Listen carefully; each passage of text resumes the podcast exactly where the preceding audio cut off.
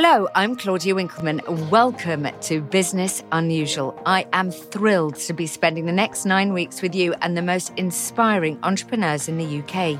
These are exceptional people who have built their own businesses, sometimes on the spur of the moment, with only an idea and a can-do attitude. They themselves have been inspired to solve a problem, fill a gap in the market, but often just to improve other people's lives. Now, most importantly, they've made mistakes and learnt lessons so that we don't have to. I'm speaking to incredible people in this podcast from Vodafone Business. So let's start with one of the founders of Made dot com, the designer furniture brand whose direct-to-consumer business model exploded into people's homes in twenty ten from a small office in Notting Hill. Made is now challenging IKEA for its affordable furniture, and this summer became a publicly traded company with yearly revenue of nearly two hundred fifty million pounds.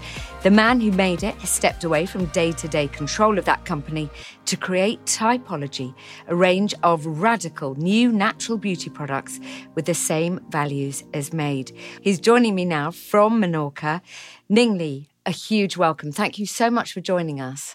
My great pleasure, Claudia. We'll talk about typology, but first of all, if you don't mind, I'd like to unpick your brains about Made. Uh, tell me all about it. How did the business begin, and how quickly did you realise that transparency and affordability was going to be the key to its success?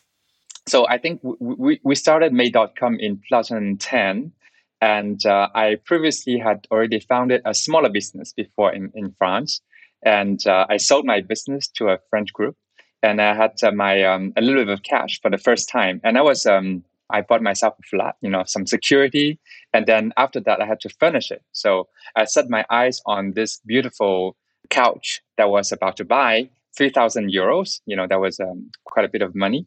And uh, I was actually able to afford to pay it. But one of my friends who I grew up with in the south of China, who was, um, you know, taking over from his parents' um, furniture factory, uh, he's the expert of the field. So I wanted to get his opinion. And he said, you know, I sent a picture to him. I, I remember by the time by BlackBerry. And he said, well, hold on a minute. You know, we are making this couch. Just out of curiosity, I say, you know, how much were you paying this? You know, you're charging this couch for? And he said, three hundred dollars. So a three hundred dollars sofa selling for three thousand euros. Um, I was shocked. You know, that was such an incredible markup. Wow. Yeah. Um, so I obviously bought it from him, but I thought maybe there are other people like me who would also want to get a great, you know, designer furniture product for factory price.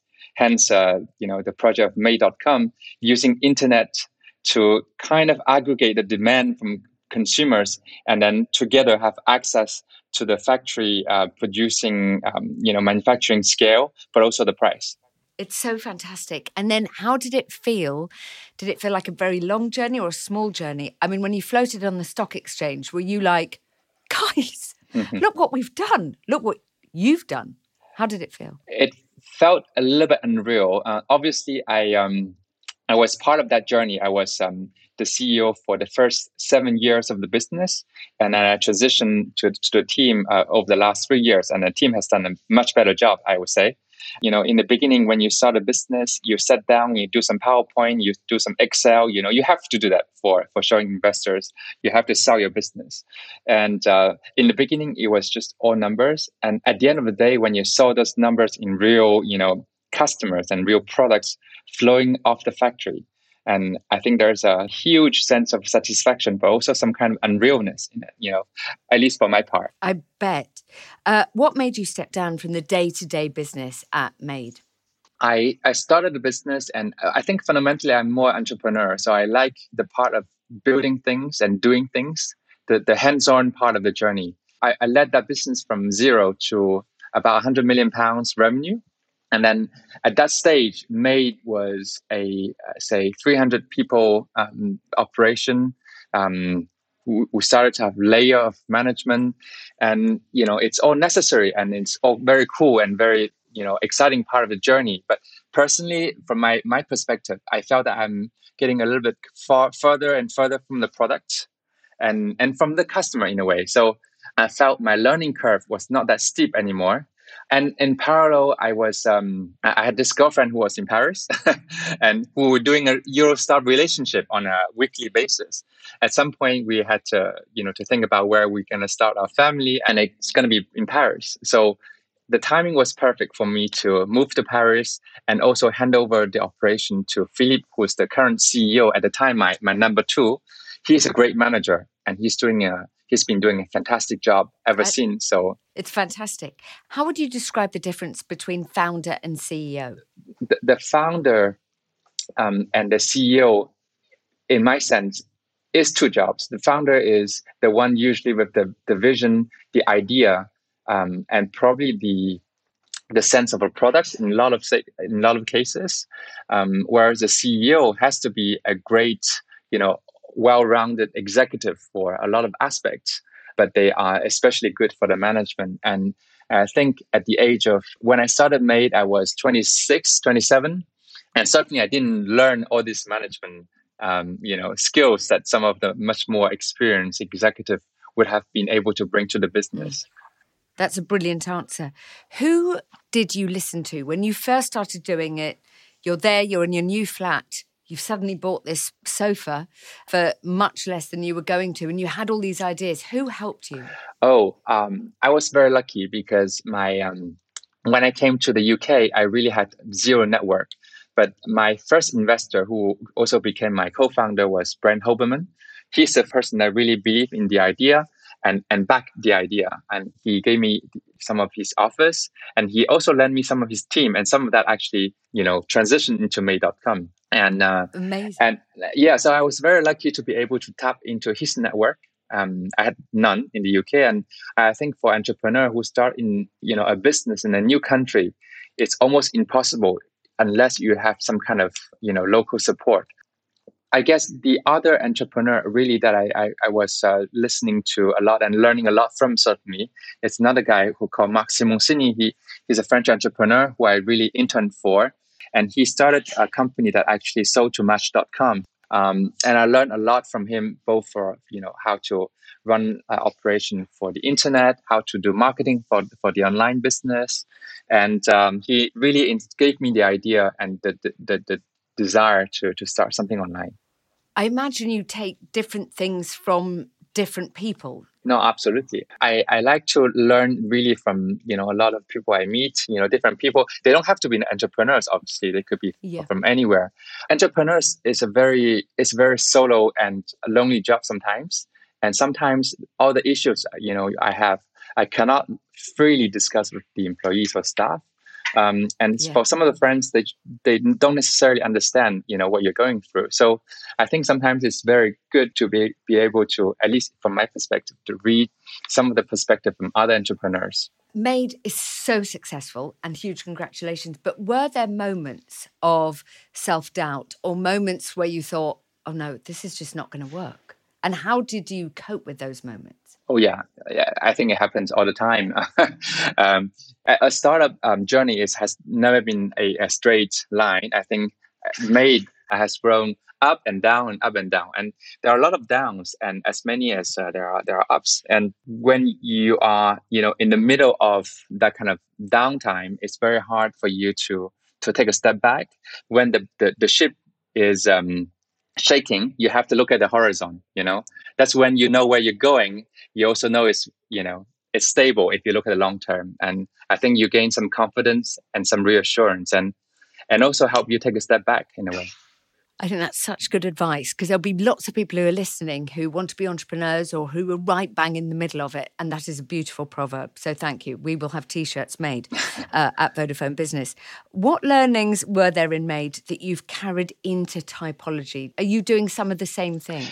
Um, yes and no. I think despite being consumer businesses, they cannot be more different because when you know, a business like Made, I would describe as a pool business. When you don't need a couch, you know, we cannot really sell you a yeah. couch. Um, so when people are looking for furniture, we have to make sure they will come to Made dot com as a as, as customer. But skincare is very different. There is not really a moment when people say, oh, I need skincare. I think the, the need of skincare is more, the demand is as much created It's kind of a push business. So the, the dynamics very different, but also internet has been such a place that ten years is a lifetime. So a lot of things have changed, especially the media has changed. When we started um, Made dot com, there was no Instagram, for example. The generation of consumers are very different. So I try to also unlearn things from Made. So do not just apply the same thing again. And I think a lot of times I see some serious entrepreneurs, when they fail, they try to apply the same playbook. I guess I was lucky that in between my two businesses, I had some time off um, when I came back to Paris. So I enroll, enroll myself into some kind of training and internships. For example, I did a cooking course in um, in a big you know ah. Parisian restaurant, and it's you know it's an internship where you have to start you know just cutting vegetables in the kitchen. Uh, you start at eight, and and the chef will boss you around, do this and do that, and that was a lot of fun, and I learned a lot of things from it, and certainly gave me the perspective in order to learn something new. You're amazing, because I could just tell you, I on behalf of everybody who's listening, and indeed the world, if any of us floated a company on the stock exchange, we'd go and sit on a big boat and drink, I don't know, mojitos while somebody was massaging our feet. I love the fact that you turned up every day at quarter to eight a.m. and to peel a carrot. You're an advocate for the impact that coaching can have on a company's overall performance. Do you have a coach? Tell me about the importance of coaching. I think the coaching was particularly important to me as a young C E O at um, Made dot com. You know, when I started Made dot com when I was twenty-six, twenty-seven, and I had to figure out what kind of C E O I was going to become. Now, I have not gone to a school to learn to become a C E O, because I don't believe there's a good school really for that. And also, there's no right or wrong answer. I had to figure out my own style and my own way that's adapted to me. So there's a coach that will come every week or every other week for one or two years. And she didn't really give me any answers, but instead she asked me a lot of questions leading to me realizing who I was. And she asked questions, you know, in this situation, why did you lose your temper? You know, what was it that really made you lose your temper? Is it this thing that you cannot tolerate? Do you think that thing is important for your business? Do you think, you know, that sort of things, you know, it, that made me realize what kind of value I should promote in my business, because those are mine, right? And really also help me articulate those values. And as a result, I can write them up and I can say, hi guys, this is the values, you know, this is what we should all work working to be to, to achieve. Yeah. And and I think that's been immensely helpful, because it helped me to get to gain self-awareness, but also gain my and realize my own leadership style. I find it so fascinating, because you must have learnt so much. And were there people in your business that you also said, I would like you to have some coaching as well? Yeah. I mean, my wife did some coaching um, not, not a long time ago, and she found it super helpful. And she's been recommending to the whole team, you know, all of us, we have strengths and weaknesses. And it, it, it has happened to me in the past that I recommend to some of my team to have, you know, some coaching, for example, for, you know, one of them, for example, was very good at um, technical skills, but not very good at communication or communicating his ideas. You know, I had been recommending him to do some coaching to make him realize that he has uh, this area of strength and weakness, so he can take, you know, factor them into account when he talked to people. I believe that you you sort of trawled LinkedIn to find the right people. Is that true? I love that idea. You come back for dinner with your wife and you go, babe, I know I really chop vegetables well, but I'm just going on LinkedIn to find somebody tremendous. um, I spend a lot of time hiring, for sure. Um, and and also I encourage my, my team to do the same. For all the managers, they all have sourcing and hiring objective in, in their personal goals. So it's not just me, but it's more like a company culture. And the, the reason we do that is that uh, the great talents are really, really hard to come by. But whenever we do come by a great, you know, eight player, they really step change the business. And in the past, I always thought to grow the business, we have to do this deal or do this product.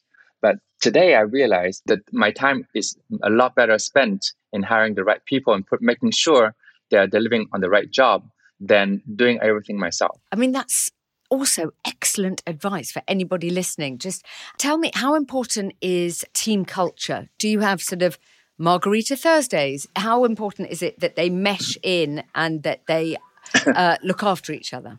Yeah, no, I don't. I don't really believe in those um, startup perks. Uh, I used to, but I, I really didn't find they, they they make a huge difference. Today, what really matters for people, culture-wise, is that we hire people that have the same value.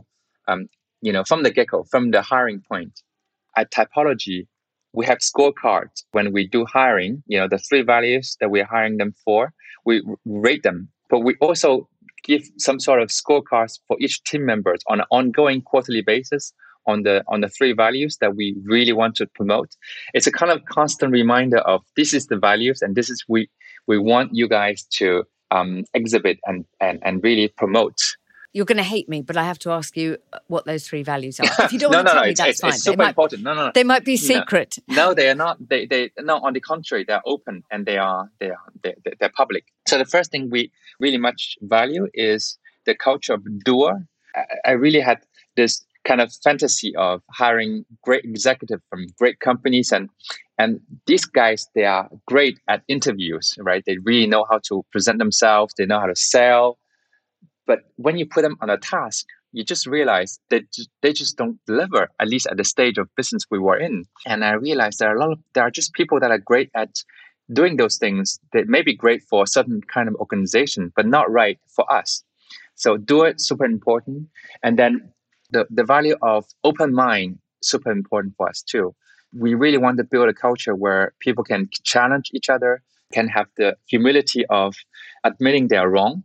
Because, you know, I've seen those attributes from some of the executives in the past where they are very good at taking credits, but not very good at, in, in owning their mistakes. And I, I've always hated that. So I thought, you know, we want a company with no politics, really people talking about the projects rather than territory and, and politics.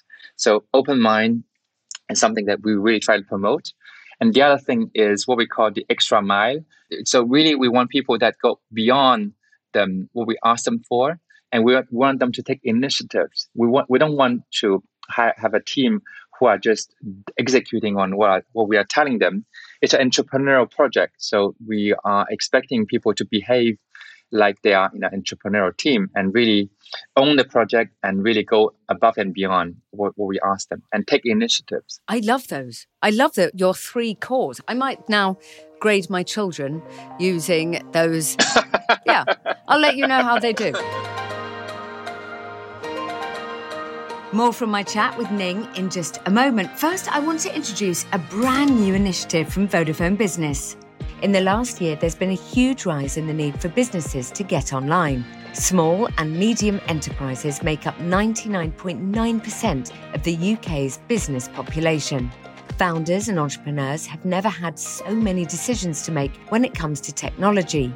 Digital skills are more important than ever, but at least a third of small business owners in the U K say they aren't sure which tools will best suit their needs. Many haven't invested in any digital support. Some have only the most basic cybersecurity. That's why Vodafone have introduced Business.Connected, a free online training programme to support one hundred thousand businesses across the U K. It offers free webinars, workshops and online training modules. There are different levels of upskilling to cater to those just starting their online journey, as well as businesses looking to build on existing experience. Find out more via Vodafone Business Online Knowledge and Resource Centre, V-Hub, where you can sign up to business dot connected and connect your business to the free tools and training you need to digitally transform. Search Vodafone Business V-Hub. So Ning, please tell me all about Typology, which I've used and I'm in love with. It's not like any other beauty product I've come across. Tell me about it and how you came up with the idea. Yeah, so when I stepped down from the, the job of my day job C E O at Made, I came back to Paris. Uh, we had a little kid, a little girl, who who is now three years old. Thank you. Um, now, when I when it came to buying the first products for, for my, my little girl and of the body cream. She she had some skin eczema. I was um I, I went to the pharmacy and and I looked into some some of the skincare products, and I didn't know those brands, so I wanted to do some research about those brands. I've always been a bit of a control freak. So when it comes to my baby girl, I I, I think I went crazy. Of course. I went crazy. So I uh, I really... Rightly so. I, you know, when you take a bottle of cream and you turn them around, you start reading those ingredients. I did that. And honestly, I, I didn't understand a single word of what it says. And I started Googling those ingredients online, and I saw a lot of scary things in, you know, on some of the websites, on forums, you know, paraben, triclosan, and some of those really scary words. And I thought, wow, these things are in the cream that I'm going to put on my baby's skin. How is that possible? You know, how, how can this wonderful, respected brand by this big company being doing those products for? And I look around other brands, more or less, all of them have the same issue. And I started to realize that a lot of people, just like myself, have been asking themselves the question, you know, are the ingredients in our skincare products safe for ourselves? The great thing about being based in Paris is that we had access to all these great talents working for some of the biggest group, you know, and to my surprise, even the staff working there agreed with me, you know, we should ch- do something to change what we are doing for so long. And because we didn't find a relevant offer on the market that I can really buy for myself, for my for my family, I thought that maybe a spot for something like Typology, a line of new skincare products formulated, you know, really with a very high level of integrity and really excluding all those ingredients that are problematic for people's skin and for the planet and for just long-term health. How has the skincare and beauty industry, how did they deal with it when they saw Typology? Were they appalled or have they embraced?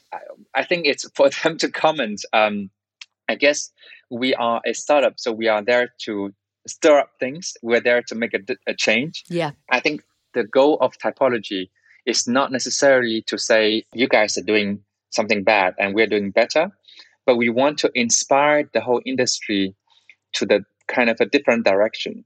Some of the other startups also follow suit and doing similar things. And and nowadays, some of the bigger group also started formu- reformulating their products. And that's a good thing because the industry is, you know, following the right direction. It's just not moving fast enough. How important is digital technology to Typology? For us, it's very important because we are, it's our D N A.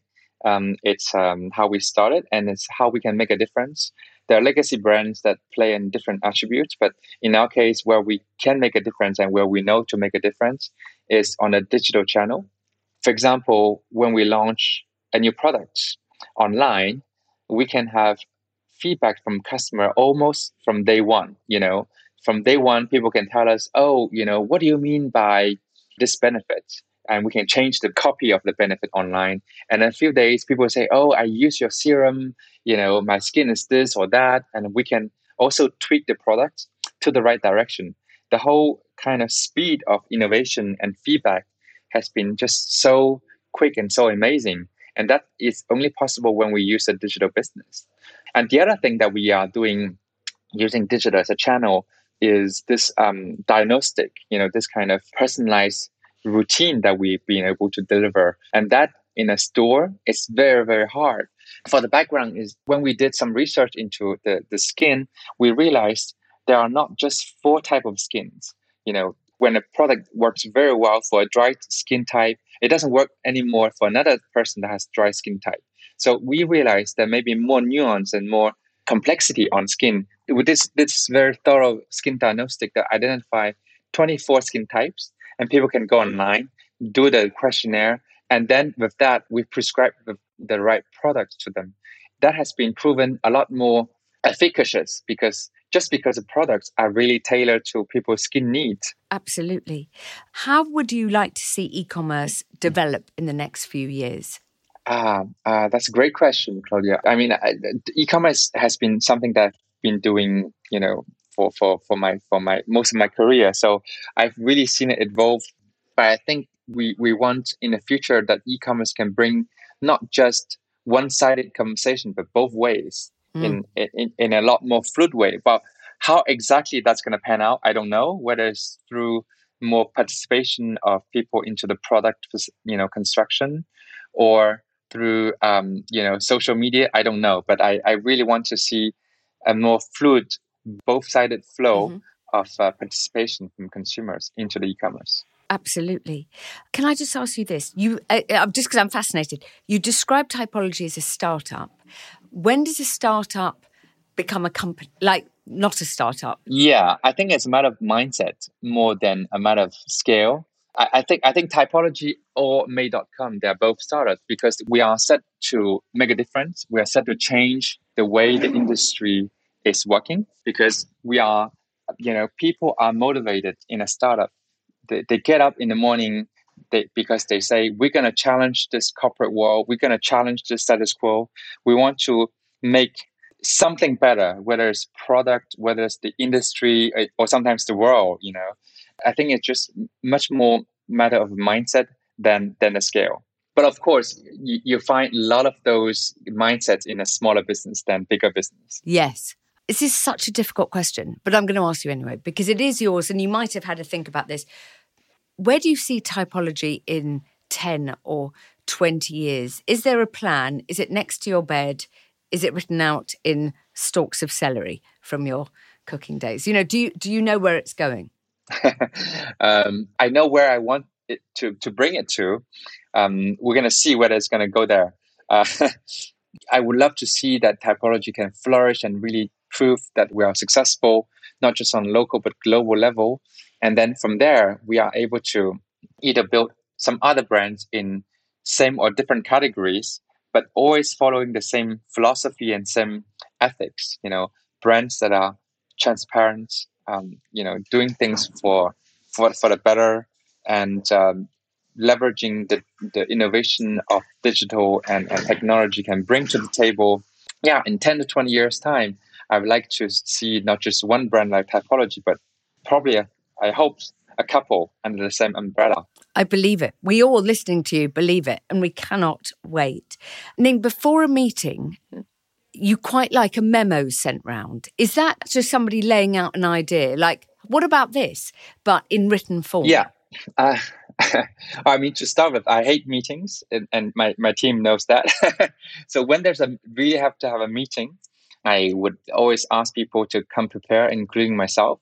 And now I find that some team members, especially those that come from big organizations, they really love PowerPoint. And now I don't, because I find sometimes with PowerPoint, you can dress up really mediocre ideas. Some ideas are just bad, but they just present it in such enticing and beautiful way, and it's very hard to say no to. Also, there are some people that have great ideas, but they just don't know how to put them into great slides because they haven't learned it. Yes. So I find um, written memos to be a much better leveling field, and also asking people to write up their ideas really force them to put them into words rather than image, and it's a way to push people to articulate ideas and also get people to get prepared for potential challenges ahead of the meeting, because quite often um, the, the meetings that I really don't like is you go to a meeting and you just say yes, yes, yes to everything. And those meetings are pointless because you can, you know, you could have just sent something around because they are informational based. And I, I like to go into a meeting where there are pros and cons, there are debates, mm. um, challenges. And at the end, you know, we may or may not land onto the same conclusion, but we will have all broadened our perspective. People just have meetings to discuss other meetings. Yes. Totally pointless. I'm pleased we are joined on that. Oh. When I say when I say to you Typology, which three words would you use, or what, what springs to mind? Okay. Uh, I would say is it's clean, it's modern, and it's transparent. Those are three excellent words. Please, can you name three things that Typology couldn't live without? Okay. I think is uh, transparency, quality ingredients, and a great, talented team based in Paris. I love all of those answers. Um, Ning, thank you so much for talking to us from Menorca. I'm sorry that we've ruined your holiday. No, not at all. It's been a great pleasure. It is great to hear from a founder like Ning Li, who has relied on digital tools for every business he's created. He is an ambassador for the true power of connection. Next time on Business Unusual from Vodafone Business, founder Pip Murray brings her positive energy. Her company, Pip and Nut, produces nut butter free from palm oil. They have one purpose: to help people love food that loves them and is really good for the planet. We'll find out how her job title, Chief Squirrel, this is true fact, has set the tone and culture of her company. Thank you so much for joining us today for Business Unusual. We'd love you to rate and review the podcast. And while you're there, please do subscribe to hear more from the U K's most inspirational founders in this series from Vodafone Business. Goodbye.